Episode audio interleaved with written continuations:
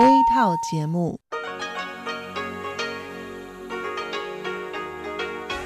ที่นี่สถานีวิทยุเรดิโอไต้หวันอินเตอร์เนชันแนล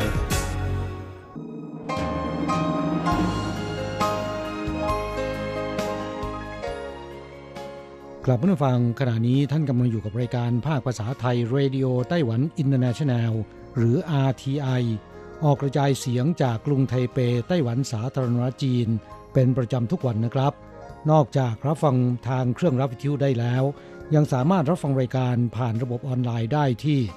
thai.rti.org.tw หรือที่ RTI Fanpage นะครับ ขอเชิญติดตามรับฟังรายการของเราได้ ตั้งแต่บัดนี้เป็นต้นไป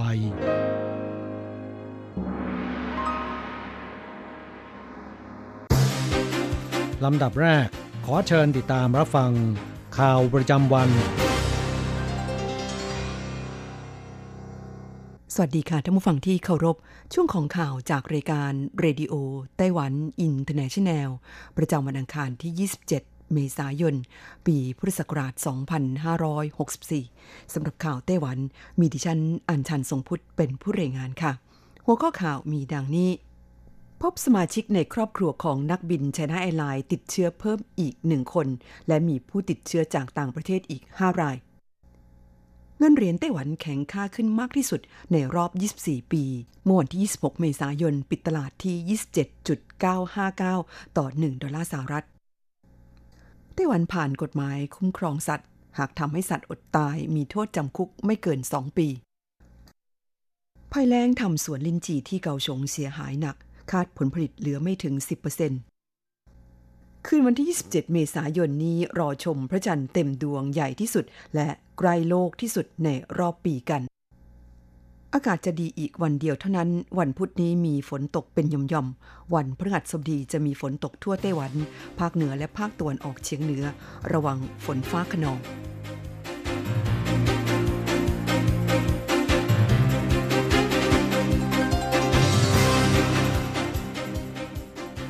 ต่อไปเป็นรายละเอียดของข่าวค่ะ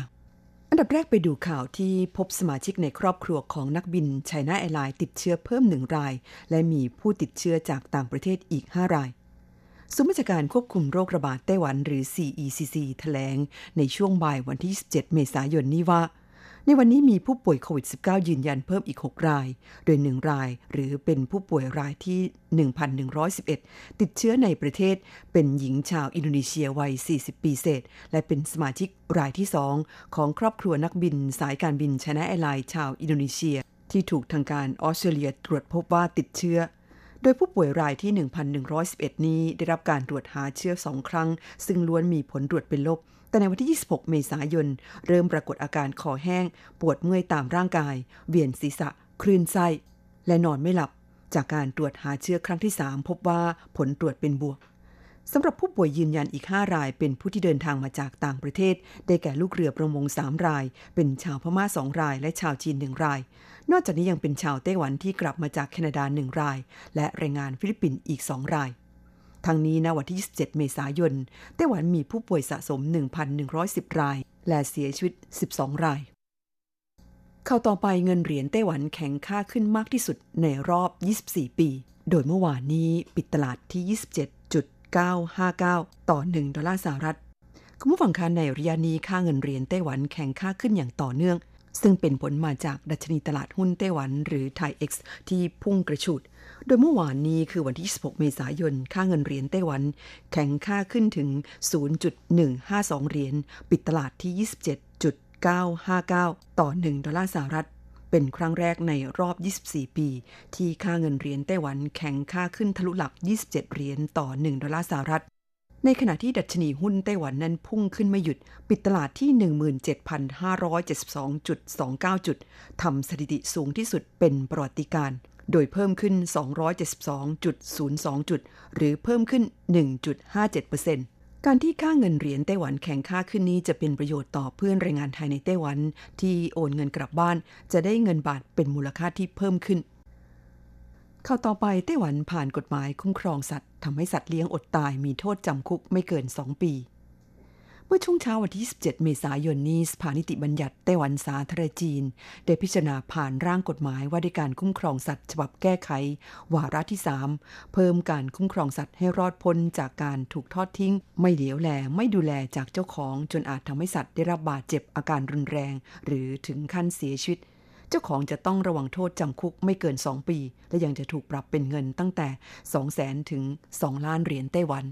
ทั้งนี้ร่างกฎหมายว่าด้วยการคุ้มครองสัตว์ฉบับแก้ไขดังกล่าว มีการแก้ไขมาตราที่ 3 และ 10 โดยมีการขยายขอบเขตของคำว่าทารุณสัตว์ ให้ครอบคลุมไปถึงการทอดทิ้ง และไม่ดูแล หรือการใช้วัตถุสิ่งของต่างๆ ที่ไม่เหมาะสม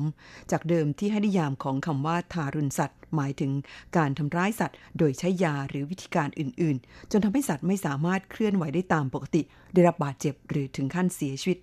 โดยการทอดทิ้งและไม่ดูแลนั้นยังหมายถึงการไม่ให้อาหารสัตว์เลี้ยง ปล่อยให้สัตว์เลี้ยงอดตาย ถือเป็นการทารุณสัตว์อีกอย่างหนึ่ง จึงมีโทษเช่นเดียวกับการทุบตีหรือทำร้ายสัตว์จนถึงแก่ความตาย ตามมาตราที่ 6กำหนดให้ผู้ที่กระทำการดังกล่าว ต้องระวังโทษจำคุกไม่เกิน 2 ปี และยังจะถูกปรับเป็นเงินตั้งแต่2แสนเหรียญถึง 2 ล้านเหรียญไต้หวัน เข้าต่อไปคือวันที่ 27 เมษายนนี้รอชมพระจันทร์เต็มดวงใหญ่ที่สุด และใกล้โลกที่สุดในรอบปีกัน คุณผู้ฟังคะพิพิธภัณฑ์ดาราศาสตร์ไทเป ชวนประชาชนในไต้หวัน ชม super full moon หรือปรากฏการณ์ดวงจันทร์เต็มดวงใกล้โลกที่สุดในรอบปี ในคืนวันที่27เมษายนนี้ใครที่พลาดชมต้องรอไปชมพระจันทร์เต็มดวง และจันทรุปราคาเต็มดวง ในคืนวันที่26พฤษภาคมนี้ค่ะ พิพิธภัณฑ์ดาราศาสตร์ไทเปเปิดเผยว่าประชาชนที่ชื่นชอบปรากฏการณ์ทางดาราศาสตร์ สามารถรอชมซูเปอร์ฟูลมูนได้ตั้งแต่เวลาประมาณ 19นาฬิกาเป็นต้นไป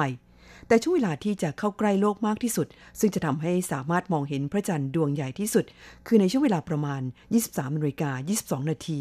ซึ่งเป็นเวลาที่พระจันทร์อยู่ห่างจากโลกประมาณ 357,370 กิโลเมตร หรือเข้าใกล้โลกมากกว่าในช่วงปกติประมาณร้อยละ7และจะมีความสว่างมากกว่าปกติร้อยละ15และเนื่องจากช่วงนี้อากาศดีท้องฟ้าโปร่ง จึงเหมาะแก่การชมพระจันทร์เป็นอย่างยิ่ง เข้าต่อไปภัยแรงทำสวนลิ้นจีที่เก่าชงเสียหายหนัก คาดผลผลิตเหลือไม่ถึง 10% คุณผู้ฟังคะสถานการณ์ภัยแล้งในพื้นที่ภาคกลางและภาคใต้ของไต้หวันที่ลากยาวมาตั้งแต่ปลายปีที่แล้ว จนถึงขณะนี้ ส่งผลให้สวนลิ้นจี่ที่นครเกาชงได้รับความเสียหายอย่างรุนแรง คาดผลผลิตลิ้นจี่ที่เกาชง ซึ่งส่วนใหญ่เป็นพันธุ์ใบดำหรือที่ประเทศไทยนิยมเรียกกันว่าพันธุ์โอเฮียและพันธุ์อี้เหอเปาจะเหลือเพียง 10%เท่านั้น เมื่อวันที่ 26 เมษายน นายเฉินจีจง ประธานคณะกรรมการการเกษตร สภาบริหารไต้หวันสาธารณจีน ได้ลงพื้นที่ไปตรวจสอบความเสียหายของสวนลิ้นจีในนครเกาชง ได้แก่ในเขตฉีซาน ตาซูเจียเซียน และเน่เหมินโดยให้คำมั่นกับเกษตรกรเจ้าของสวนลิ้นจีว่า จะเร่งหาทางให้ความช่วยเหลือโดยเร็วที่สุด โดยพื้นที่เกษตรกรรมที่ได้รับความเสียหาย จากภัยพิบัติทางธรรมชาติเข้าข่ายหลักเกณฑ์ ได้รับเงินช่วยเหลือ 75,000 ถึง 90,000 เหรียญไต้หวันต่อ 1 เฮกตาร์หรือประมาณ 6 ไร่หนึ่งงาน ตามระดับความเสียหายที่เกิดขึ้นจริง ข่าวต่อไปห้องสมุดซานวัน เมืองเหมียวลี่ครองแชมป์ห้องสมุดที่มีหนังสือถูกยืมมากที่สุดในไต้หวัน ติดต่อกันเป็นปีที่7คุ้มฝังค้างห้องสมุดซานวานที่เมืองเหมียวลี่ ได้ชื่อว่าเป็นห้องสมุดที่มีหนังสือถูกยืม มากที่สุดในไต้หวันติดต่อกันเป็นปีที่ 7 แม้ในตำบลสานวานแห่งนี้มีประชากรประมาณ 7,000 คน แต่อัตราการยืมหนังสือของประชากรในตำบลนี้นั้น สูงถึงคนละ 20.65 เล่มต่อปี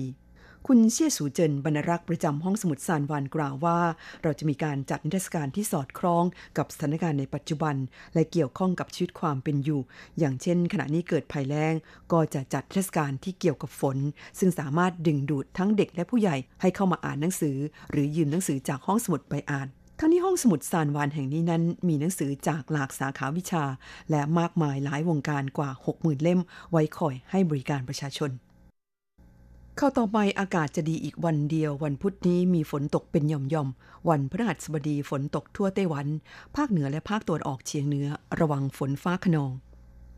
รายงานพยากรณ์อากาศของกรมอุตุนิยมวิทยาไต้หวันระบุว่า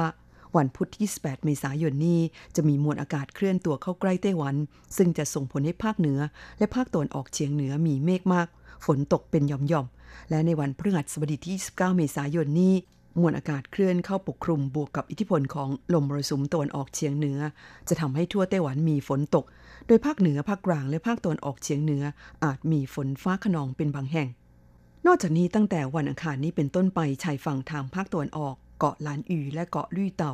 แม้คลื่นลมไม่แรงนัก แต่มีคลื่นสูงประมาณ 1.5ถึง2เมตร ส่วนที่เกาะจินเหมือนและหมาจู ช่วงระหว่างวันที่ 27 ถึง 28 เมษายนนี้ จะมีหมอกหนาทำให้ทัศนวิสัยไม่ดีทำฝั่งคาที่ท่านรับฟังจบลงไปแล้วนั้น เป็นช่วงของข่าวไต้หวันสำหรับวันนี้นำเสนอโดยดิฉันอ่านชานทรงพุทธค่ะ ต่อไปขอเชิญฟังข่าวต่างประเทศและข่าวจากเมืองไทยค่ะ สวัสดีครับคุณผู้ฟังที่รักและเคารพทุกท่านครับ สำหรับในช่วงของข่าวต่างประเทศและข่าวจากเมืองไทยในวันนี้นะครับ ก็มีผมกฤษณัยแสประพาสเป็นผู้รายงานครับ เรามาเริ่มต้นกันที่ข่าวคราวเกี่ยวกับผู้นำสหรัฐ คือประธานาธิบดีโจไบเดนนะครับ ได้วางแผนที่จะนำเสนอแนวทางขึ้นภาษีคนรวย หรือผู้มีรายได้มากกว่า 1 ล้านเหรียญสหรัฐต่อปี หรือประมาณ 31 ล้านบาทต่อปีนะครับ หรือเกือบ 2 เท่าจากเดิม เพื่อนำไปอุดหนุนเฟส ต่อไปของแผนครอบครัวอเมริกัน หรือ American Family Plan มูลค่า 4 ล้านล้านเหรียญสหรัฐ หรือตกราวถึง 124 ล้านล้านบาททีเดียว ที่จะส่งผลต่อการปรับโครงสร้างเศรษฐกิจของสหรัฐในสัปดาห์หน้าครับและไบเด็นนั้นยังจะเสนอเพิ่มการเก็บภาษี ส่วนเพิ่มรายได้ในอัตราสูงสุดอยู่ที่ร้อยละ37 เป็นร้อยละ39.6 กลับไปที่ระดับเดิมหลังจากนายโดนัลด์ทรัมป์เคยปรับลดให้เมื่อครั้งเป็นรัฐบาล ตอนยกเครื่องภาษีเมื่อปี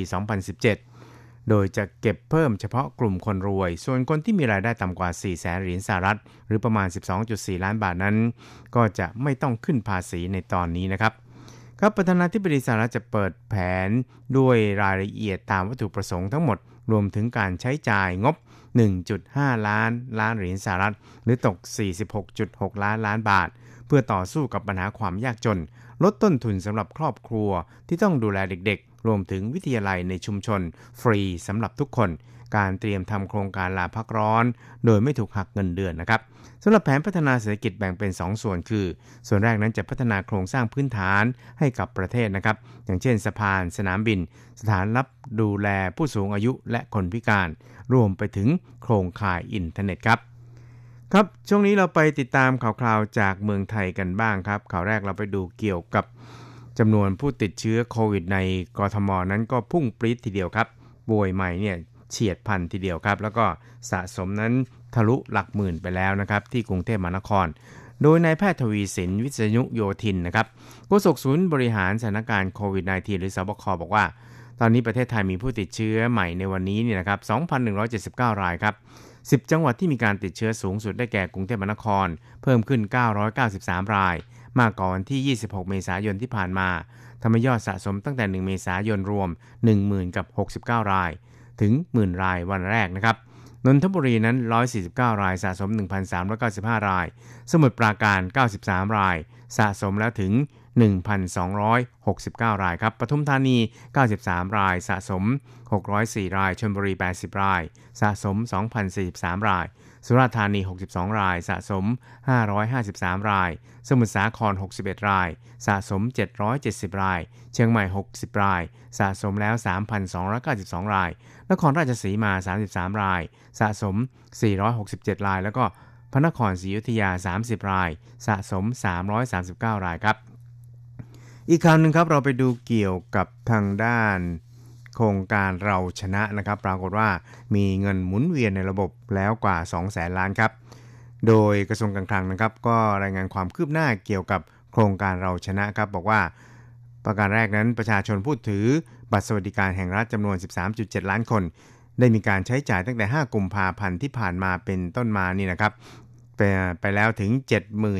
73,466 ล้านบาทครับ ส่วนประชาชนกลุ่มที่อยู่ในระบบฐานข้อมูลของแอปพลิเคชันเป๋าตังในโครงการ เราเที่ยวด้วยกันแล้วก็คนละครึ่ง และกลุ่มประชาชนทั่วไปที่ลงทะเบียนทางเว็บไซต์ ที่ผ่านการคัดกรองคุณสมบัติเบื้องต้น และยืนยันการใช้สิทธิร่วมโครงการจำนวน 16.8 ล้านคนนะครับและมีการใช้จ่ายวงเงินสิทธิ์สะสมตั้งแต่ 18 กุมภาพันธ์ เป็นต้นมาเนี่ยจำนวนถึง 1 1 4 0 0 98 ล้านบาทครับครับช่วยเราไปติดตามอัตราแลกเปลี่ยนระหว่างค่าเงินไต้หวันกับเงินบาทกันครับหากต้องการโอนเงินบาท 10,000 บาทต้องใช้เงินไต้หวัน 9,000 กับ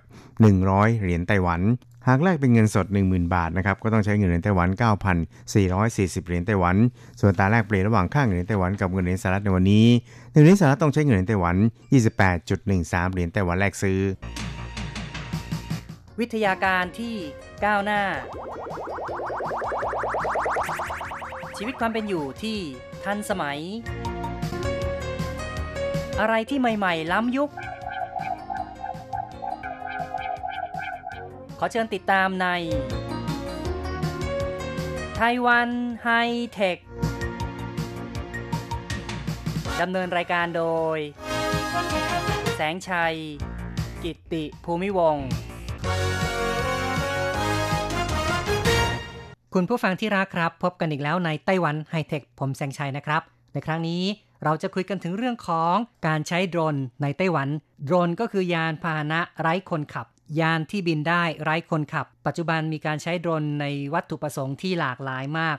อย่างเช่นว่าใช้ช่วยชีวิตคน สามารถที่จะหาตำแหน่งระบุตำแหน่งผู้ที่บาดเจ็บหรือผู้ที่สูญหาย ในบางครั้งผู้ประสบภัยหมดสติอยู่ในสภาพอากาศที่ ติดลบบนภูเขาสูงๆ หรือว่าอยู่ในป่าในเขา ก็สามารถที่จะใช้โดรนในการบินเพื่อค้นหาผู้ที่บาดเจ็บทำให้ทีมกู้ภัยไม่ต้องเสี่ยงชีวิตเข้าไปในพื้นที่ที่เข้าถึงยาก อาจจะใช้ในการสำรวจพื้นที่ที่จะทำการก่อสร้าง การสำรวจนั้นกล่าวได้ว่าเป็นงานที่มีความยากมีความอันตราย พื้นที่บางแห่งเข้าถึงยาก อย่างเช่น ใต้สะพาน บนยอดตึกสูง การใช้โดรน จะเป็นอีกตัวช่วยหนึ่ง ในการบินสำรวจก็จะทำให้การวางแผนทำงานนั้นมีความสะดวกมีความง่ายดายมากขึ้น ยังมีการใช้โดรนเพื่อทางการเกษตรด้วย เพื่อทำการสังเกตสำรวจพื้นที่ในแปลงเกษตร สังเกตการเจริญเติบโตของต้นพืช จัดการดูแลได้อย่างเหมาะสม หรือใช้ในการพ่นสารเคมีการเกษตร นอกจากนี้ยังมีการใช้โดรนในการถ่ายภาพทางอากาศ เหมาะสำหรับการทำแผนที่การเข้าไปในพื้นที่ที่เข้าถึงยากการถ่ายทำภาพยนตร์ ถ่ายทำวิดีโอจากมุมมองที่อยู่บนที่สูงโดรนนั้นยังสามารถใช้ในการถ่ายภาพเพื่อนำไปทำภาพ 3 มิติหรือว่าภาพ 3D ซึ่งจะทำให้การนำเสนอภาพนั้นมีความตื่นตาตื่นใจมากขึ้น การใช้โดรนยังมีประโยชน์ในเรื่องของการบังคับใช้กฎหมาย อย่างเช่น การตามหาเด็กที่สูญหายติดตามผู้ก่อการร้าย หลบหนีกบดาน โดยใช้กล้องโดนติดในการสอดแนมสถานที่หลบตัว ช่วยในการติดตามเฝ้าระวังกลุ่มคนจำนวนมากก็ได้ และปัจจุบันยังมีการนำเอาโดรนมาใช้ในการส่งสินค้าด้วย ซึ่งโดรนจะส่งของได้อย่างรวดเร็ว เป็นอีกวิธีหนึ่งที่จะลดอุบัติเหตุบนท้องถนน การใช้โดรนยังมีประโยชน์ในการปกป้องป่าไม้ปกป้องธรรมชาติ อย่างเช่น คอยติดตามว่าจะมีสิ่งมีชีวิตเข้าไปคุกคาม เขตต่างๆ หรือไม่หรือว่ามีผู้ที่บุกรุกเข้าไป ตัดไม้ทำลายป่า แอบล่าสัตว์ หรืออาจจะใช้ในการติดตามค้นหา การเคลื่อนไหวของสัตว์ที่ใกล้จะสูญพันธุ์ เพื่อประโยชน์ในเรื่องของการอนุรักษ์สัตว์ นอกจากนี้ก็ยังอาจจะประยุกต์ในเรื่องของการโฆษณาก็ได้ด้วย การโฆษณาทางธุรกิจอย่างเช่น การบินเหนือฝูงชนเพื่อ แสดงป้ายโฆษณาจัดกิจกรรมต่างๆ เป็นการประหยัดต้นทุนแล้วก็ครอบคลุมถึงกลุ่มเป้าหมายได้ กล่าวได้ว่าการใช้ประโยชน์จากโดรนนั้นมีความหลากหลายจริง ๆ ซึ่งในไต้หวัน เดี๋ยวนี้ก็มีการใช้โดรนอย่างแพร่หลายมากขึ้น และมีการกำหนดว่าต้องสอบใบอนุญาตด้วย ก็กลายเป็นอาชีพใหม่แขนงหนึ่ง ซึ่งผู้ที่จะทำการบังคับโดรนนั้น ต้องมีใบอนุญาต โดยเฉพาะการใช้ทางการเกษตร จะต้องขออนุญาตจากหน่วยงานสองแห่งด้วยกัน คือกระทรวงคมนาคม แล้วก็คณะกรรมการการเกษตร ซึ่งเป็นหน่วยงานระดับกระทรวง ปีที่แล้ว ในไต้หวันนั้นมีนักบังคับดนหรือว่านักขับดนไม่ถึงร้อยคน แต่ว่าถึงปีนี้ปี 2021 นี้ สิ้นสุดเดือนมีนาคมมีผู้ได้รับใบอนุญาตขับโดรนแล้ว 500 คน ซึ่งก็ เป็นนักบังคับดนเพื่อการเกษตร ส่วนใหญ่แล้วก็จะทำหน้าที่ในการพ่นสารเคมีทางการเกษตรเป็นส่วนใหญ่ สถาบันวิจัยสารเคมีการเกษตรมีพิษได้กล่าวว่า การใช้โดรนพ่นสารเคมีนั้น สามารถเพิ่มประสิทธิภาพได้มาก ลดความเสี่ยง และแก้ปัญหาขาดแคลนแรงงานปปัจจุบันนั้น ภาคการเกษตรของไต้หวัน ขาดแคลนคนที่มาทำการเกษตร การใช้โดรนก็จะช่วยแก้ปัญหาได้ เจ้าหน้าที่ของสถาบันวิจัยสารการเกษตร คือนายจางจื้อหมินซึ่งเป็นผู้ช่วยนักวิจัยนั้นบอกว่า การใช้โดรนพ่นสารเคมี เทียบพื้นที่ประมาณ 5,000 ตารางเมตรนั้น ถ้าหากว่าเป็นแบบเดิมก็จะต้องมีคนที่จะคอยดึงสายในการฉีดพ่นเคมี ต้องใช้คนประมาณ 3 คนด้วยกัน แล้วก็ใช้เวลาถึง 40 นาที แต่ถ้าหากว่าใช้โดรนสามารถลดกำลังคนเหลือ 2 คน และ ใช้เวลาเพียงแค่ 10 นาทีก็ทำงานได้เสร็จแล้ว ถือว่าประสิทธิภาพเพิ่มขึ้นถึง 6 เท่าทีเดียว ดีกว่าการใช้กำลังคนในการเดินพ่นยา การใช้โดรนเพื่อพ่นยาหรือพ่นสารเคมีทางอากาศนั้นถือว่าประสิทธิภาพสูงกว่ามาก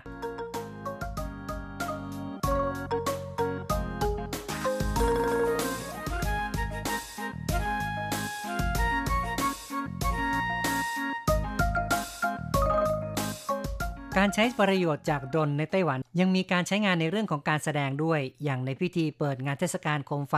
ปีที่แล้ว คือปี 2020 นั้น ที่ทางนครไถจงเป็นเจ้าภาพ จัดงานโคมไฟไต้หวัน ก็ได้มีการนำเอาโดรนถึง 800 ตัว มาแสดงแปลอักษร แปลเป็นรูปภาพต่างๆ และมีการแสดงประกอบแสงสี ซึ่งกล่าวได้ว่ามีการใช้โดรนในการถ่ายทอดเรื่องราวเกี่ยวกับวิถีชีวิต ศิลปะ วัฒนธรรม ประวัติศาสตร์ที่เกี่ยวข้อง ในปีที่แล้วเช่นกัน การชมทุ่งดอกไม้จีนที่ฮวาถัน ของเมืองจางฮวาเป็นเทศกาลชมดอกไม้ จัดขึ้นในช่วงที่การระบาดของโควิด -19 ยังคงปะทุอยู่ แม้ว่าสถานการณ์ในตอนนั้นจะคลี่คลายลงไปบ้าง ประชาชนออกมาชมดอกไม้ท่องเที่ยวกันมากขึ้น ทางการก็ยังคงต้องระมัดระวังป้องกันการแพร่ระบาดของเชื้อโรคเพราะฉะนั้นก็เลย มีการใช้โดรนในการแขวนป้ายเตือนเพื่อให้ประชาชนรักษาระยะห่างทางสังคม จะเห็นได้ว่าเป็นการใช้ประโยชน์จากโดรนในเรื่องของการโฆษณาประชาสัมพันธ์ คือแทนที่จะตั้งเสาแขวนป้าย เพื่อเขียนป้ายเตือนประชาชนรักษาระยะห่างทางสังคมก็ใช้โดรนแขวนป้ายแทน ซึ่งโดรนเนี่ยสามารถที่จะ ขับหมุนวนไปตลอดงานประชาชนก็จะสามารถเห็นป้ายได้อย่างชัดเจน และก็เห็นได้อย่างทั่วถึง ขณะที่ถ้าว่าจะตั้งเสาแขวนป้าย อาจจะต้องใช้เสาเป็นจำนวนมากป้ายเป็นจำนวนมากเพื่อให้ประชาชนได้เห็นกันอย่างทั่วถึง ก็นับว่าการใช้ประโยชน์จากโดรนนั้น สามารถประหยัดงบประมาณและมีประสิทธิภาพที่สูงกว่าด้วย การใช้ประโยชน์จากโดรนในไต้หวันนั้นก็ยังมีตัวอย่างของเรื่องการติดตั้งอุปกรณ์ถ่ายภาพเพื่อ ค้นหาจุดความร้อน เป็นการเพิ่มประสิทธิภาพการกู้ภัย การใช้โดรนในทำนองนี้ก็เกิดขึ้นจากหลักการที่ว่าเมื่อเกิดอักคีภัยนั้น สามารถที่จะใช้โดรนเพื่อ ถ่ายภาพค้นหาจุดความร้อน จะทำให้นักกู้ภัยนั้น เห็นขอบเขต ทิศทางที่ไฟลุกลามได้อย่างชัดเจน จะเป็นประโยชน์ต่อนักผจญเพลิงในการเข้าไปสกัดจุดที่สำคัญเพื่อไม่ให้ไฟไหม้ลุกลามไป นอกจากนี้แล้ว ในขณะที่เกิดอุบัติเหตุนั้นโดรนก็ยังสามารถใช้ในการค้นหาผู้ที่ประสบภัย ผู้ที่หลงทางอยู่ในป่าในเขาในลำธารหรือในทะเล ซึ่งแน่นอนว่าการใช้โดรนในทำนองนี้ก็ต้องมีการอบรมและต้องมีการสอบใบอนุญาต ซึ่งก็มีนักกู้ภัย ที่ผ่านการสอบแล้วไม่ต่ำกว่า 25 คน อันนี้เป็นสถิติเมื่อปี 2020 เชื่อว่าตอนนี้ก็คงจะมีเกินกว่านี้ อีกจำนวนมากแล้ว ที่ได้ผ่านการฝึกอบรมเพื่อเป็นนักกู้ภัยโดยใช้โดรนเป็นเครื่องมือ การใช้โดรนในการกู้ภัยนั้นทำให้ประหยัดกำลังคนประหยัดเวลา แล้วก็มีประสิทธิภาพสูง เป็นสิ่งที่หน่วยงานในไต้หวันนั้นก็พยายาม มุ่งเน้นการกู้ภัยด้วยเทคโนโลยี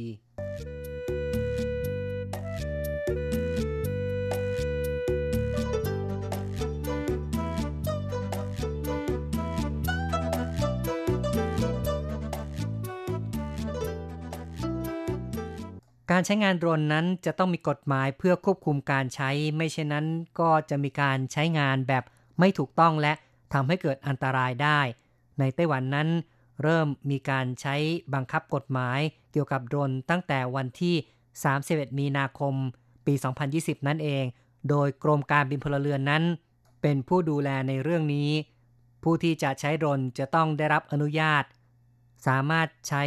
ในพื้นที่กิจกรรมต่างๆ ได้ แต่ต้องไม่กระทบต่อความปลอดภัย ตามกฎหมายกำหนดว่าห้ามใช้งานในเขตพื้นที่การบิน พื้นที่โดยรอบสนามบิน และจำกัดความสูงจากพื้นดินไม่เกิน 400 ฟุต ประชาชนทั่วไปสามารถใช้โดรนได้เฉพาะช่วงเวลากลางวัน เป็นการคำนึงถึงทัศนวิสัยว่าในตอนกลางคืนนั้น มองเห็นได้ไม่ชัดเท่ากับเวลากลางวัน และจะมีความเสี่ยงสูงกว่า ซึ่งหากจำเป็นต้องใช้โดรนในเวลากลางคืนนั้น ต้อง ยื่นขออนุญาตเป็นกรณี ทั้งนี้หน่วยงานท้องถิ่นก็สามารถที่จะปรับเปลี่ยนระเบียบให้เหมาะสมกับแต่ละท้องถิ่นได้ หรือคำนึงถึงความเหมาะสมในการใช้งานเพื่อกิจกรรมต่างๆ บทบัญญัติของกฎหมายก็กำหนดว่าผู้ที่ครอบครองโดรนน้ำหนัก 250 กรัมขึ้นไป ต้องทำการจดทะเบียน ในไต้หวันมีการกำหนดระเบียบการใช้โดรนส่วนใหญ่ก็จะเป็นเรื่องของการใช้งานทางด้านวิชาการ การป้องกันภัยทางทะเล ป้องกันภัยพิบัติ แต่ว่าปัจจุบันเนี่ยมีผู้ที่ใช้โดรนมากขึ้นเรื่อยๆ เพื่อคำนึงถึงความปลอดภัยก็มีการจัดระเบียบเพิ่มขึ้น เพื่อครอบคลุมบุคคลทั่วไป อย่างที่บอกไว้ก็คือว่าผู้ที่ครอบครองโดรน 250 กรัมขึ้นไป ต้องจดทะเบียนโดย ใช้ชื่อจริงแล้วก็นามสกุลจริง ส่วนผู้ที่ครอบครองโดรน 25 กิโลกรัมขึ้นไป นอกจากจดทะเบียนเป็นผู้ครอบครองแล้ว ผู้ใช้งานต้องผ่านการทดสอบ ทางภาคทฤษฎี และทางภาคปฏิบัติ ซึ่งก็คือว่าจะต้องมีใบอนุญาตในการขับโดรนด้วย ผู้ที่ไม่จดทะเบียนโดรนขนาดเกิน 250 กรัมนั้น ยังมีโทษปรับขั้นต่ำก็คือ 30,000 เหรียญไต้หวัน ขั้นสูงไม่เกิน 150,000 เหรียญไต้หวัน และผู้ที่ละเมิดระเบียบการใช้โดรน 25 กิโลกรัมขึ้นไป หากถูกจับกลุ่มนั้น ก็จะมีโทษปรับถึง 60,000 เหรียญไต้หวัน ขั้นสูงไม่เกิน 300,000 เหรียญไต้หวัน ในร่างกฎหมายการบินพลเรือนนั้นมีการกำหนดระดับการบินของโดนคือ ห้ามเกิน 400 เมตร แล้วก็ห้ามใช้งานบริเวณโดยรอบของสนามบินทั้ง 4 ด้าน เทศบาลท้องถิ่น มีอำนาจในการประกาศเขตห้ามใช้โดน อย่างเช่น ในเขตสวนสาธารณะ เขตท่องเที่ยว ในเขตทางรถไฟ ท่าเรือ โรงงานไฟฟ้า เสาไฟฟ้า เขื่อนน้ำ เรือนจำ หรือว่าเขตทหารเป็นต้น นี่ก็เป็นเรื่องของกฎเกณฑ์ในการใช้งานโดรน ซึ่งกฎหมายของไต้หวันนั้น ก็มีการกำหนดกฎเกณฑ์เอาไว้ ซึ่งปัจจุบันถ้าจะว่าไปแล้วในประเทศไทยนั้น ก็มีการใช้โดรนมากขึ้นเรื่อยๆ และก็มีกฎหมายที่ใช้เป็นกติกาของสังคมอยู่เหมือนกัน แต่ค่อนข้างจะแตกต่างกับทางไต้หวัน อย่างเช่นตามกฎหมายของไทยนั้น โดรนที่น้ำหนักไม่เกิน 2 กิโลกรัม แล้วก็ไม่มีกล้อง นะครับ กล้องที่นี้คงจะเป็นกล้องมอนิเตอร์ กล้องถ่ายรูป กล้องถ่ายภาพก็ตามแต่ คือถ้าหากว่าไม่มีกล้องนั้นก็ไม่ต้องขึ้นทะเบียน แต่ถ้าหากว่ามีกล้องเนี่ยก็จะต้องขึ้นทะเบียนในทุกกรณีไม่ว่าน้ำหนักจะมากน้อยแค่ไหนสำหรับกรณีโดรนที่มีน้ำหนัก 2 ถึง 25 กิโลกรัมขึ้นไปอันเนี้ยจะมีกล้องหรือไม่มีกล้องก็ตาม ต้องขึ้นทะเบียนทั้งหมด และโดรนที่น้ำหนัก 25 กิโลกรัมขึ้นไปนั้น ต้อง ได้รับอนุญาตจากรัฐมนตรีกระทรวงคมนาคม เป็นเฉพาะรายด้วย ในส่วนของการใช้งานโดรนนั้นมีการกำหนดเอาไว้ค่อนข้างที่จะคล้ายกัน ห้ามบินในเขตอันตราย ห้าม บินในเขตห่วงห้าม เขตราชการ ต้องทำการบินในระหว่างพระอาทิตย์ขึ้นถึงพระอาทิตย์ตกสามารถมองเห็นได้ชัดเจน และห้ามบินสูงเหนือพื้นดินเกินกว่า 300 ฟุต การกำหนดเกี่ยวกับระยะความสูงค่อนข้างจะต่างกับในไต้หวัน คือไต้หวันกำหนดเอาไว้ 400 ฟุต แต่ว่าของไทยนี่แค่ 300 ฟุต นอกจากนี้ก็กำหนดว่าห้ามโดนเข้าใกล้อากาศยาน ซึ่งมีนักบิน ก็ต้องบอกว่าการใช้งานโดรนนั้นมีสิ่งที่จะต้องระมัดระวังคือในเรื่องของความปลอดภัยแล้วก็การปฏิบัติให้ถูกต้องตามกฎหมาย คุณผู้ฟังครับการพูดคุยในรายการไต้หวันไฮเทคในครั้งนี้ แสงชัยได้นำเอาเรื่องราวเกี่ยวกับการใช้งานโดรนที่มีประโยชน์หลากหลายมาก ประยุกต์ใช้ได้หลายอย่างหลายประการในไต้หวันนั้น ก็มีการใช้งานที่แพร่หลายมากขึ้นเรื่อยๆ โดยเฉพาะอย่างยิ่งตอนนี้ก็มีใช้งานทางด้านการเกษตร ซึ่งมีผู้ที่ผ่านการสอบใบอนุญาตเกินกว่า 500 คนขึ้นไปแล้ว เอาละครับ การพูดคุยในรายการไไต้หวันไฮเทคในครั้งนี้อำลาไปก่อน อย่าลืมกลับมาพบกันใหม่ในครั้งต่อไป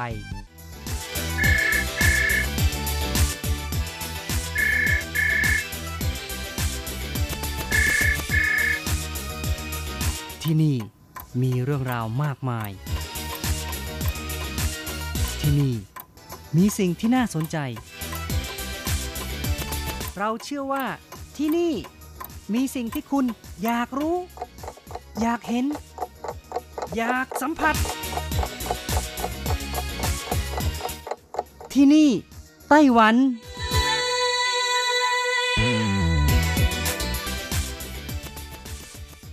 วัสดีค่ะคุณผู้ฟังพบกันอีกแล้วค่ะ ในช่วงเวลาที่นี่ไต้หวันกับรจรัสยนสุวรรณพร้อมกับเนื้อหาสาระที่ดีๆ ที่นำมาเล่าสู่กันฟังเป็นประจำนะคะ ในวันนี้ก็เช่นกันค่ะ มีเรื่องราวของบักวีดนะคะ ซึ่งเป็นเมล็ดพืชยอดฮิตในหมู่คนรักสุขภาพที่มีประโยชน์กับร่างกายมากมายนำมาเลี้ยงพึ่งก็ได้ค่ะ หรือแม้แต่นำมาปรับดิน ปรับปรุงดินให้มีคุณภาพเหมาะต่อการเพาะปลูกก็ได้เช่นกันนะคะ อีกทั้งมีผลพลอยได้ตอนที่ออกดอกมากมายนะคะ ราวกับเป็นท้องทุ่งที่ปกคลุมไปด้วยหิมะที่ขาวโพลนนะคะทำให้ผู้คนนิยมไปถ่ายรูปกัน ค่ะ ไม่ทราบว่าคุณผู้ฟังเคยรับประทานบะหมี่ที่ทำมาจากบักวีดหรือว่าที่คนญี่ปุ่นเรียกกันว่าโซบะหรือไม่คะ บางคนก็บอกว่าเคยรับประทาน แต่ไม่เคยเห็นว่าบักวีดมีหน้าตาเป็นอย่างไรค่ะ บางคนก็คิดว่าบักวีดนั้นเป็นพืชที่เห็นได้เฉพาะในจีนในญี่ปุ่น หรือว่าเกาหลีหรือประเทศในยุโรปบางประเทศเท่านั้น แต่ในความเป็นจริงค่ะ ไต้หวันก็มีการปลูกบักวีดเช่นกันนะคะ แล้วก็ทั่วไต้หวันก็มีการปลูกกันหลายร้อยเฮกตาร์เลยทีเดียว ส่วนใหญ่ก็อยู่ที่เมืองจังหวัดและฮวาเหลียนค่ะ อย่างไรก็ตามเมื่อ 2 ปีก่อนค่ะ ทางภาคเหนือของไต้หวันอย่างเขตต้าหยวนที่ตั้งอยู่ในนครเถาหยวนนะคะ ก็มีการปลูกเช่นกันชีหลันเคอร์ผู้อำนวยการเขตต้าหยวนที่ส่งเสริมการปลูกบักวีดก็บอกว่าปี 2019 เริ่มทดลองปลูกในพื้นที่ 5 เฮกตาร์ หลังจากที่ปลูกแล้วก็มีผู้คนเข้าไปถ่ายรูปเช็คอินกันไม่น้อยค่ะทำให้เกษตรกรและที่ว่าการเขตต้าหยวนก็คิดว่าน่าจะพัฒนาให้เป็นเอกลักษณ์ของท้องถิ่นไปนะคะ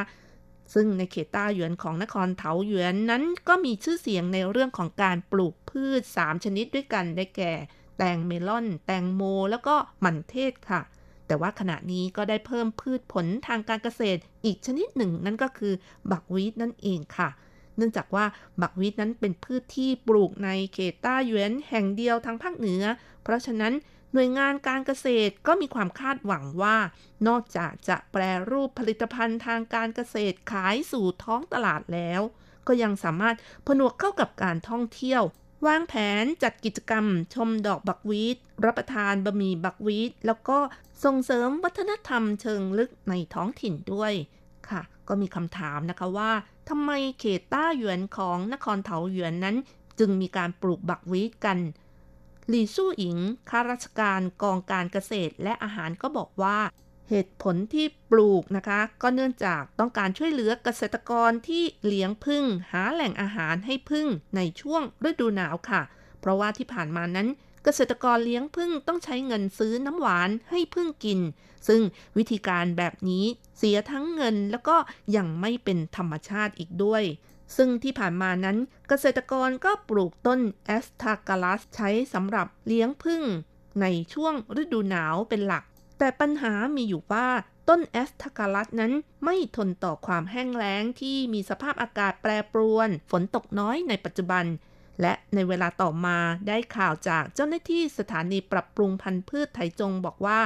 ต้นบักวีดนั้นเป็นพืชที่พึ่งชอบมาก แล้วก็ยังเป็นพืชที่ทนต่อความแห้งแล้ง เพราะฉะนั้นก็เลยอยากทดลองปลูกดูบ้าง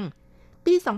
2019 กองการเกษตรและอาหารได้มอบเมล็ดพันธุ์ buckwheat ให้กับเกษตรกร เขตต้าหยวนทดลองปลูกในเนื้อที่ 5 เฮกตาร์ หรือว่าประมาณ 30 ไร่เศษๆนะคะ แต่ไม่คาดคิดหลังฤดูหนาวที่ต้น buckwheat ออกดอกแล้วก็มีความงดงาม ราวกับหิมะปกคลุมพื้นดิน แม้ปลูกในพื้นที่ที่ไม่มาก แต่ก็ได้ดึงดูดผู้คนเข้ามาถ่ายรูปจนโด่งดังในโซเชียลมีเดีย ยิ่งไปกว่านั้นมีทั้งคู่รักไปถ่ายรูปแต่งงานที่สร้างบรรยากาศโรแมนติกไม่น้อย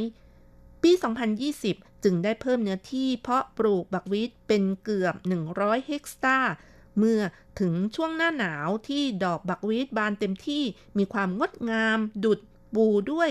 หิมะที่ขาวโพลนในท้องทุ่งค่ะ แต่เนื่องจากต้าหยวนนั้นอยู่ใกล้กับสนามบินนานาชาติเถาหยวน ที่ว่าการเขตจึงปรับปรุงพื้นที่กลางทุ่งบักวีดส่วนหนึ่งให้เป็นรูปเครื่องบินหนึ่งลำ ราวกับมีเครื่องบินจอดอยู่กลางท้องทุ่งบักวีดนะคะ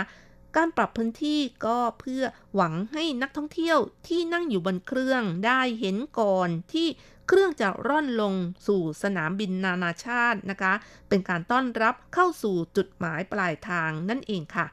ลีสู้หญิงยังบอกด้วยว่า เรื่องของการท่องเที่ยวนั้นถือเป็นผลพลอยได้จากการปลูก แต่จริง ๆ แล้ว จุดเริ่มต้นของการทดลองปลูกก็เพื่อช่วยเหลือเกษตรกรเลี้ยงพึ่ง หวังจะช่วยทดแทนแหล่งหาอาหารของพึ่งที่ได้จากสวนลำไย แต่ผลที่ได้รับเกินคาด เพราะการปลูกนั้นมีประโยชน์หลายประการ นอกจากเลี้ยงพึ่งแล้ว หลังจากเก็บเกี่ยวผลผลิต ต้นบักวีดนั้นก็ยังสามารถ เอามาปรับปรุงดินหรือว่าทำเป็นพืชปุ๋ยสด ช่วยปรับปรุงดินกรด ดินขาดอาหาร ดินที่มีไนโตรเจนสูง ปลูกพืชอื่นๆ ไม่ได้ผลให้มีสภาพที่ดีขึ้นด้วยค่ะ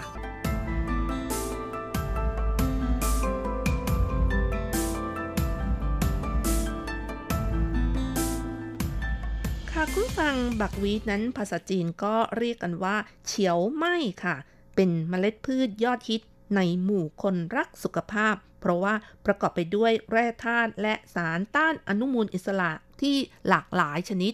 หลายคนจึงเชื่อว่าการรับประทานบักวีนั้นอาจส่งผลดีต่อสุขภาพหลายด้าน อย่างเช่นว่า ช่วยลดระดับน้ำตาลในเลือด ลดระดับคอเลสเตอรอลลดความดันโลหิต หรือลดความเสี่ยงในการเกิดมะเร็งลำไส้เป็นต้นค่ะ แม้ว่า buckwheat นั้นเป็นธัญพืชชนิดหนึ่งที่ไม่ต่างจากข้าวสาลีหรือว่าข้าวโพด แต่จริง ๆ แล้ว ไม่ใช่ธัญพืชค่ะ แต่จัดอยู่ในตระกูลธัญพืชเทียมอย่างเช่น คีนัวหรือเมล็ดผักขม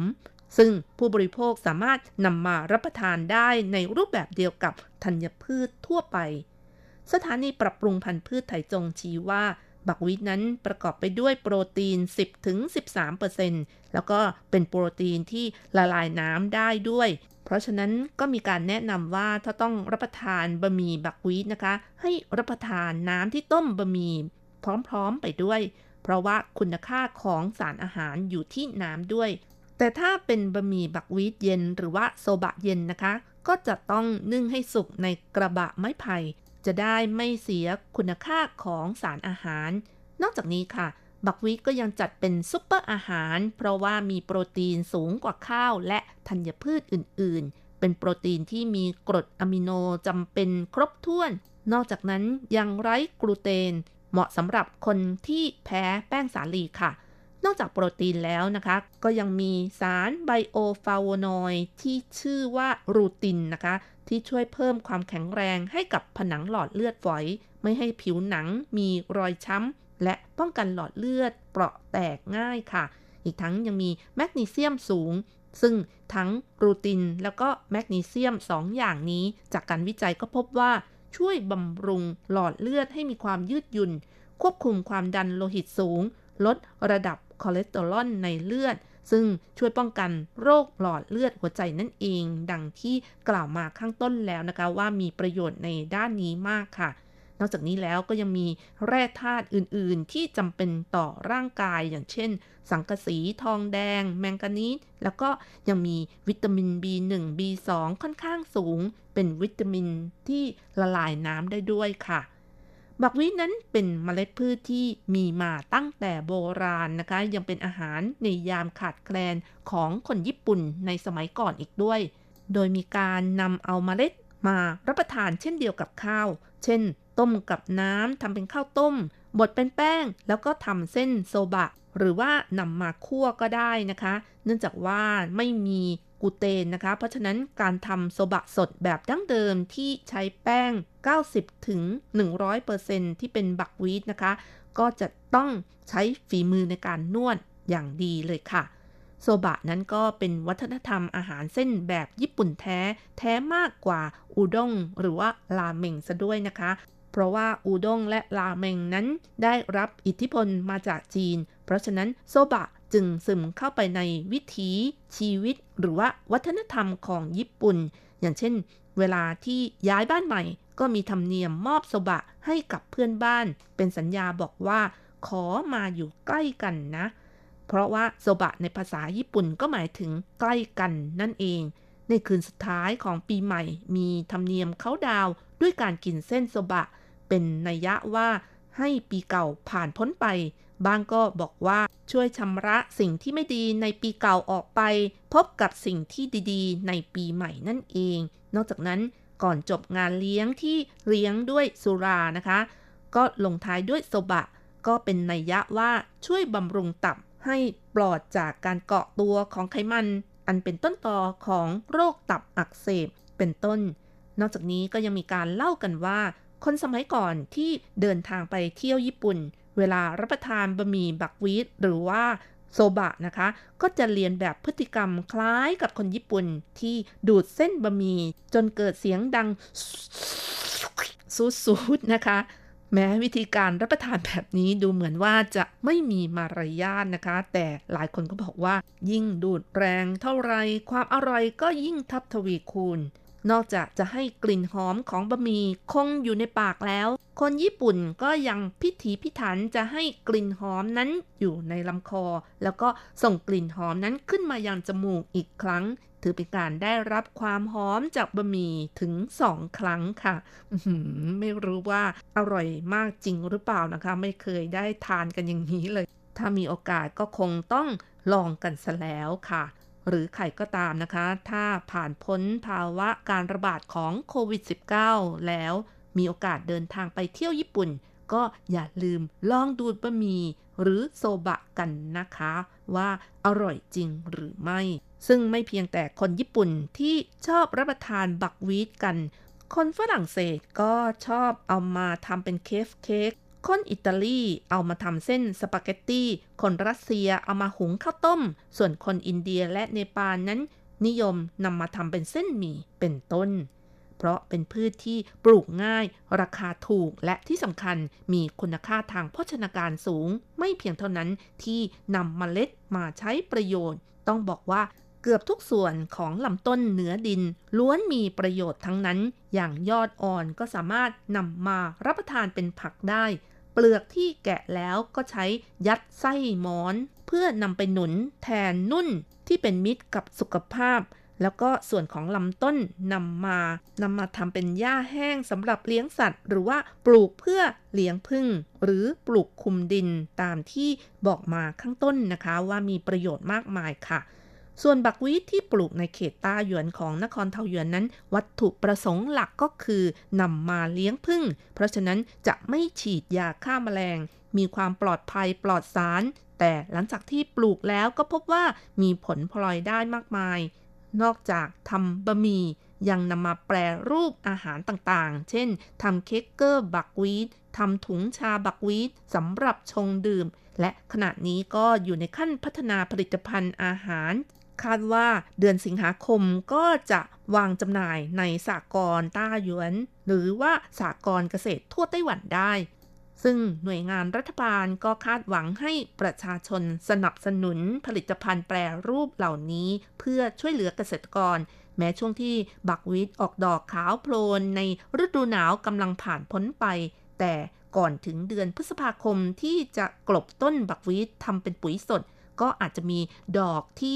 สวยๆ หลงเหลืออยู่ในท้องทุ่งบ้าง ถ้าเห็นอย่างนี้แล้วก็อย่าลืมแวะเข้าไปชม เข้าไปถ่ายรูปเช็คอิน เอาไว้เป็นที่ระลึกบ้างนะคะ สรุปแล้วบักวีทนั้นมีประโยชน์กับร่างกายมากมาย และยังนำมาใช้ประโยชน์อย่างอื่น อย่างเช่นนำมาเลี้ยงพึ่งนำมาทำปุ๋ยสดนำมาแปรรูปเป็นอาหารต่างๆ หรือช่วงที่ออกดอกขาวโพลนก็สามารถสร้างทิวทัศน์ให้กับผู้ที่เข้าไปชมได้นะคะ เอาละค่ะคุณฟังเวลาของรายการหมดลงอีกแล้วค่ะ อย่าลืมนะคะ กลับมาติดตามเรื่องราวดีๆ ในช่วงเวลาที่นี่ไต้หวันกับรจรัสได้ใหม่ สัปดาห์หน้าเวลาเดียวกันสำหรับวันนี้ ขอให้ทุกท่านโชคดีมีความสุขสวัสดีค่ะ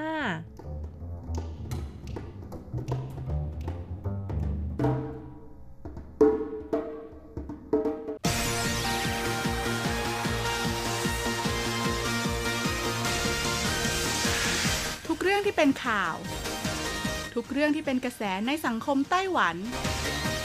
เราจะจับมาเล่าให้คุณฟังทุกสัปดาห์ที่ RTI ผ่านมุมมองของคนรุ่นใหม่ กับรายการมิติใหม่ไต้หวัน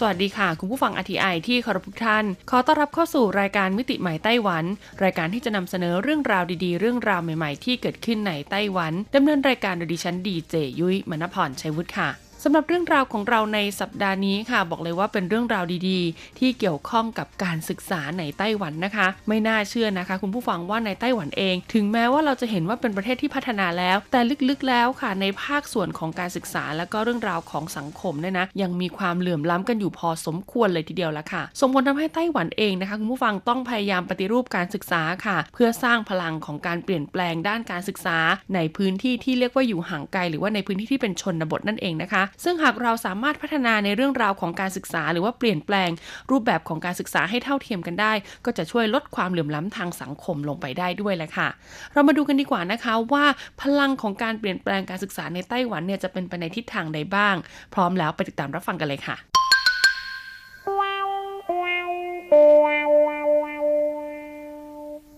สำหรับเรื่องราวที่ยุ้ยจะนำมาบอกเล่ากันในสัปดาห์นี้นะคะนำมาจากนิตยสารไต้หวันพาโนรามาค่ะ ในฉบับที่ 32 นะคะ ซึ่งฉบับนี้ค่ะ คุณผู้ฟังเขาพูดถึงพลังของความอ่อนโยนหรือว่าซอฟต์พาวเวอร์นั่นเองนะคะ เรียกได้ว่าเป็นพลังที่เกิดขึ้นนะคะ ท่ามกลางยุคของการแพร่ระบาดโควิด -19 ค่ะสำหรับบทความที่ยุ้ยนำมาเล่าให้ฟังนี้นะคะ เป็นบทความที่มีชื่อว่าสอนเพื่อไต้หวันพลังที่เปลี่ยนแปลงการศึกษาในชนบท ช่องว่างระหว่างคนรวยและคนจนรวมถึงการขาดความสมดุลด้านความเจริญระหว่างในเมืองกับชนบท มักจะเป็นประเด็นที่สร้างความหดหู่ให้กับสังคม แต่กลับมีกลุ่มคนรุ่นใหม่กลุ่มหนึ่งที่เลิกพร่ำบ่นแล้วก้าวเข้าไปที่ต้นตอของปัญหา พวกเขาต่างก็มีประวัติการศึกษา ซึ่งเป็นที่น่าอิจฉาสำหรับคนรอบข้าง แต่พวกเขากลับทุ่มเทตัวเองเพื่อให้การศึกษาในชนบทที่ห่างไกล และใช้ชีวิตอยู่เป็นเพื่อนของเด็กๆเพราะพวกเขาเชื่อมั่นในแนวคิดที่ว่า สอนเพื่อไต้หวัน Teach for ไต้หวัน จะช่วยสร้างโอกาสในการเปลี่ยนแปลงสังคมได้ ภายในงานตลาดนัดแรงงานที่จัดขึ้นในมหาวิทยาลัย มีอยู่คูหาหนึ่งที่มีคนมารุมร้อมมากมาย หากดูเพียงผิวเผินก็เหมือนกับว่าเป็นคูหาของบริษัทข้ามชาติสักแห่งหนึ่ง ที่มีตำแหน่งงานอันน่าดึงดูดสนใจ จนเมื่อสอบถามไปแล้วถึงได้รู้ว่าแท้จริงแล้ว นี่คือคูหารับสมัครครูที่จะไปสอนในชนบทห่างไกล เหตุการณ์ที่เกิดขึ้นด้านบนนะคะ เป็นสิ่งที่เกิดขึ้นจริงในทุกปี ในช่วงที่มูลนิธิ Teach for ไต้หวันหรือ TFT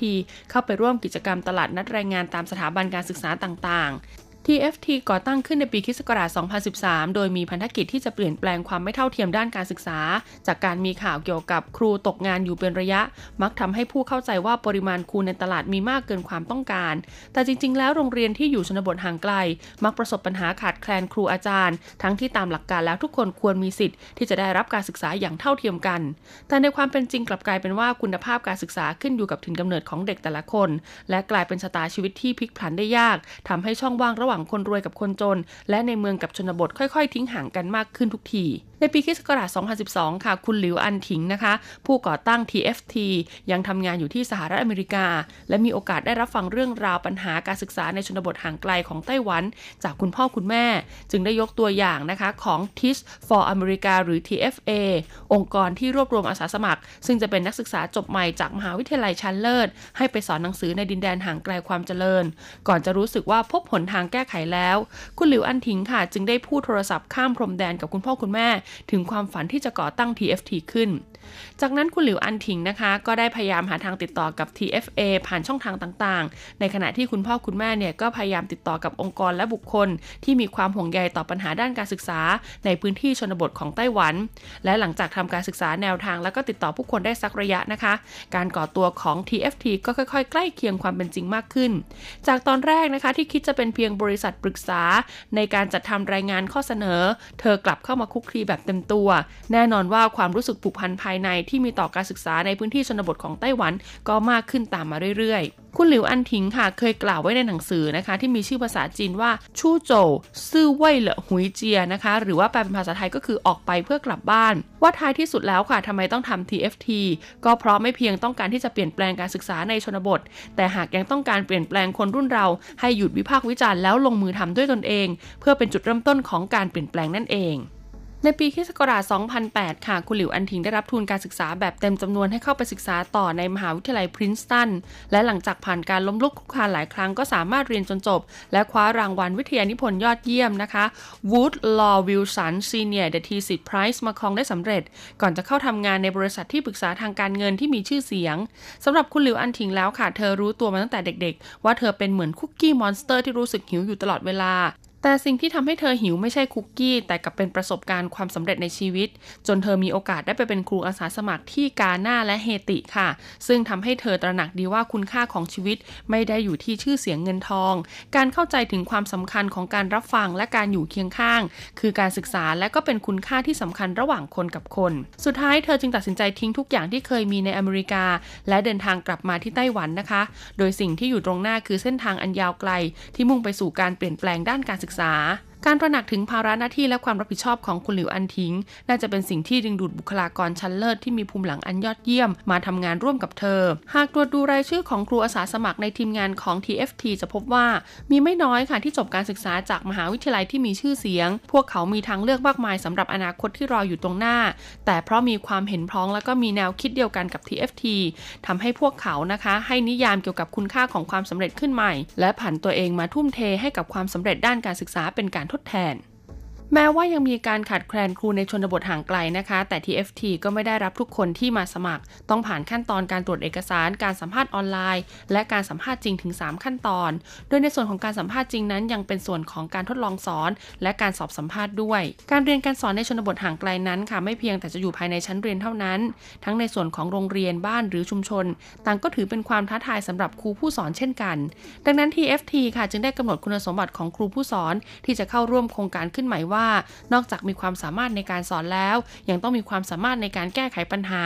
รู้จักสังเกตและรับรู้ด้วยตัวเอง รับมือกับความผิดหวังได้ดี สื่อสารกับคนรอบข้างได้ และมีความเป็นผู้นำแม้จะมีการตั้งคุณสมบัติไว้แบบนี้ค่ะ แต่ในการรับสมัครตั้งแต่ครั้งแรกจนถึงครั้งที่ 5 ก็ยังได้รับใบสมัครมากกว่า 1,700 ชุด ก่อนที่จะรับสมัครครูได้ 120 คน เพื่อส่งไปยังพื้นที่ห่างไกลความเจริญ 38 แห่ง อัตราส่วนของการได้งานนะคะ คิดเป็นสัดส่วนไม่ถึงร้อยละสิบเท่านั้น โดยหลังจากผ่านการคัดเลือกแล้วค่ะ ครูเหล่านี้ยังต้องเข้ารับการฝึกอบรมเป็นเวลา 6 เดือน และในขั้นสุดท้ายก็คือต้องสอบให้ผ่านการฝึกซ้อนเป็นเวลา 1 สัปดาห์ด้วย ร้อยละ 90 ของครูทั้งหมดค่ะ ต่างก็เป็นผลผลิตจากระบบของการฝึกอบรมของ TFT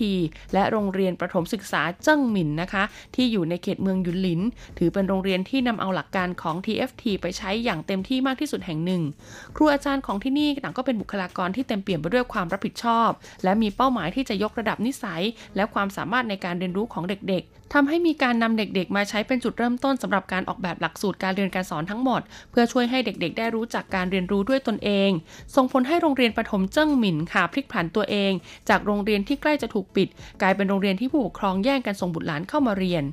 สัปดาห์แห่งการประเมินค่ะถือเป็นเอกลักษณ์ของเจิ้งหมินนะคะ ซึ่งจะไม่นำเอาผลสอบรายเดือนมาคิดคะแนน โดยครูแต่ละคนค่ะจะออกแบบการทดสอบ ทั้งที่เป็นการถามตอบในกระดาษ หรือที่เป็นการลงมือปฏิบัติ เพื่อให้เด็กๆนำความรู้ที่ร่ำเรียนมา มาใช้ในการปฏิบัติภารกิจให้ลุล่วง ซึ่งผลการทดสอบนะคะ ไม่เพียงแต่จะเป็นการคิดคะแนนเท่านั้น แต่หากยังมีคำบรรยายของครู เกี่ยวกับขั้นตอนของสิ่งต่างๆ ที่เด็กๆ ได้เรียนรู้ด้วย คุณซ่งหวันหลงค่ะ หัวหน้าฝ่ายธุรการของโรงเรียนประถมเจิ้งหมิน ซึ่งเคยเป็นครูรุ่นที่ 2 ของ TFT บอกกับเราว่า การสอบไม่ใช่เพื่อวัดนะคะว่าเด็กเนี่ยจะสอบได้กี่คะแนน แต่การประเมินจะทำให้เรารู้ว่าเด็กๆ เรียนรู้ไปได้มากน้อยเพียงใด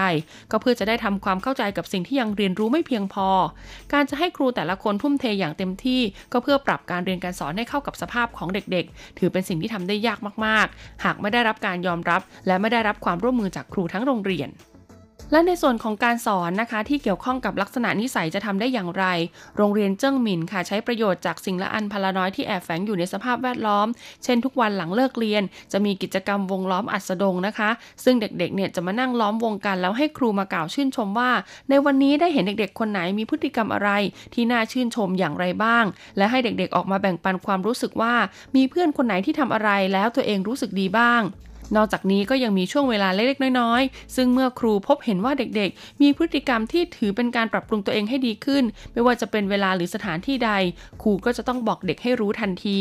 สิ่งที่ครูทำนะคะไม่ใช่การสอน แต่เป็นการปล่อยให้เด็กได้ปฏิบัติจริง เพื่อให้เกิดการปรับปรุงลักษณะนิสัย กลายเป็นความเคยชินที่ค่อยๆสะสมและเพิ่มเติมในชีวิตประจำวันเคยมีครูของ TFT นะคะ ซึ่งไปสอนในโรงเรียนประถมตำบลซินผีเมืองผิงตง ทดลองทำอะไรหลาย ๆ อย่างเพื่อกระตุ้นให้เด็กสนใจเรียนภาษาอังกฤษ แต่แทบไม่ได้ผลเลยค่ะ จนกระทั่งบังเอิญได้มีโอกาสไปสอนในชั้นเรียนผู้สูงอายุ ซึ่งในแถบนี้ค่ะ การที่ผู้สูงอายุต้องเลี้ยงหลานถือเป็นเรื่องปกติมาก จึงทำให้ผู้สูงวัยเหล่านี้เป็นผู้ปกครองของเด็ก ๆ ด้วย เมื่อคุณปู่คุณย่าต้องมาเรียนหนังสือ ก็จะไม่มีคนดูแลเด็ก ๆ จึงต้องพามาเรียนด้วยกัน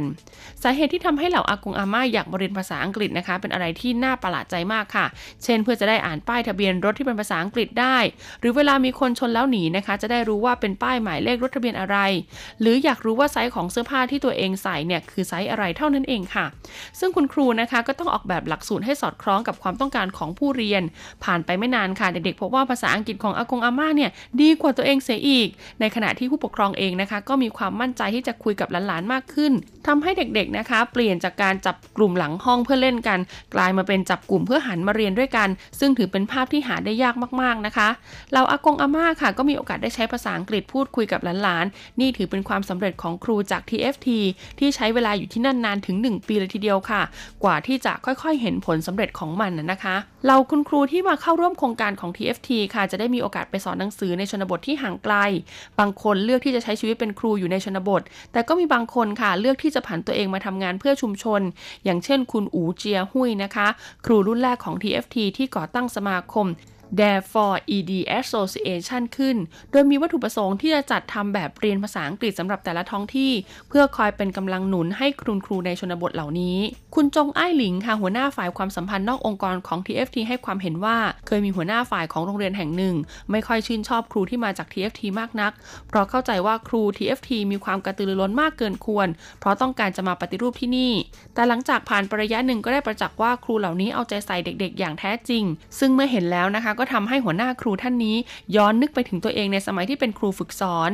TFT จึงหวังเป็นอย่างยิ่งค่ะว่าครูของ TFT เนี่ยจะสามารถเพิ่มพลังบวกนะคะ ให้กับวงการการศึกษาของไต้หวันทีทฟอร์ไต้หวันค่ะ มีแนวคิดที่ว่าการวิ่งคนเดียวเนี่ยอาจจะวิ่งไปได้เร็วก็จริงนะคะ แต่ถ้าจะวิ่งให้ไกลก็ต้องวิ่งเป็นกลุ่มค่ะ ดังนั้น TFT เนี่ยจึงไม่ใช่เป็นเพียงองค์กร แต่เปรียบเสมือนพันธกิจร่วมกันของทุกคน เป็นไงกันบ้างคะคุณผู้ฟังสำหรับเรื่องราวของครูชนบทนะคะ เรียกได้ว่าแต่ละคนเนี่ยอาจจะไม่ได้ตั้งใจจะเป็นครูตั้งแต่แรกนะคุณผู้ฟัง แต่พอเห็นแนวความคิดนะคะ ที่จะทำให้เกิดการเปลี่ยนแปลงการปฏิรูปสังคม แล้วก็ลดความเหลื่อมล้ำระหว่างสังคมเมืองกับสังคมชนบท ซึ่งนะคะเป็นนิมิตหมายอันดีในอนาคตอีก 10 ปี 20 ปีข้างหน้า ก็ทำให้กลุ่มคนรุ่นใหม่เหล่านี้ในไต้หวันตัดสินใจกลายมาเป็นครูกันมากขึ้นค่ะ ซึ่งต้องบอกเลยนะคะว่าครูในยุคปัจจุบันนี้ค่ะจะมีแต่ความรู้ด้านวิชาการอย่างเดียวก็คงจะไม่ได้นะคะ คุณผู้ฟังก็ต้องยอมรับเลยนะ ก็จะต้องมีเรื่องราวของทักษะความสามารถพิเศษนะคะ รวมถึงเรื่องราวของอารมณ์นะคะ จิตใจต่างๆ ที่สามารถเข้าถึงเด็กๆ ได้อย่างแท้จริงค่ะ เพราะว่าเด็กๆเนี่ยจะเติบโตขึ้นไปนะคะ เป็นพลังงานที่ดีนะคะของประเทศของสังคมหรือว่าของครอบครัวได้เนี่ยก็อยู่ที่การบ่มเพาะของพวกเราในฐานะที่เป็นผู้ใหญ่ในปัจจุบันนั่นเองสำหรับวันนี้หมดเวลาของรายการมิติใหม่ม่ไต้หวันแล้วล่ะค่ะสำหรับใครนะคะ ที่อยากได้นิตยสารพาโนราบ้าฉบับนี้ก็สามารถนะคะ ส่งอีเมลเข้ามาที่ thai at rti.org.tw ได้นะคะ แล้วก็ว่าขอรับนิตยสารพาโนรามาฉบับที่ 32 นะคะ เอาไปอ่านกันได้เลยละค่ะ ลาไปก่อนนะคะ สวัสดีค่ะ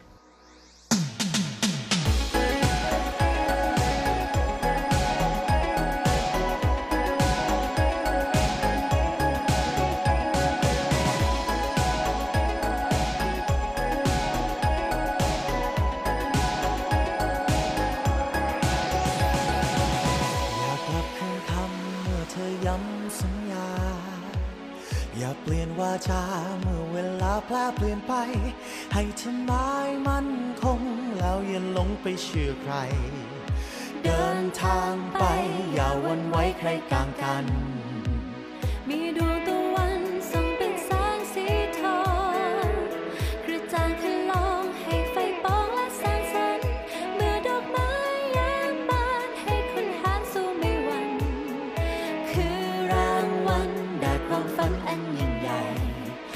return.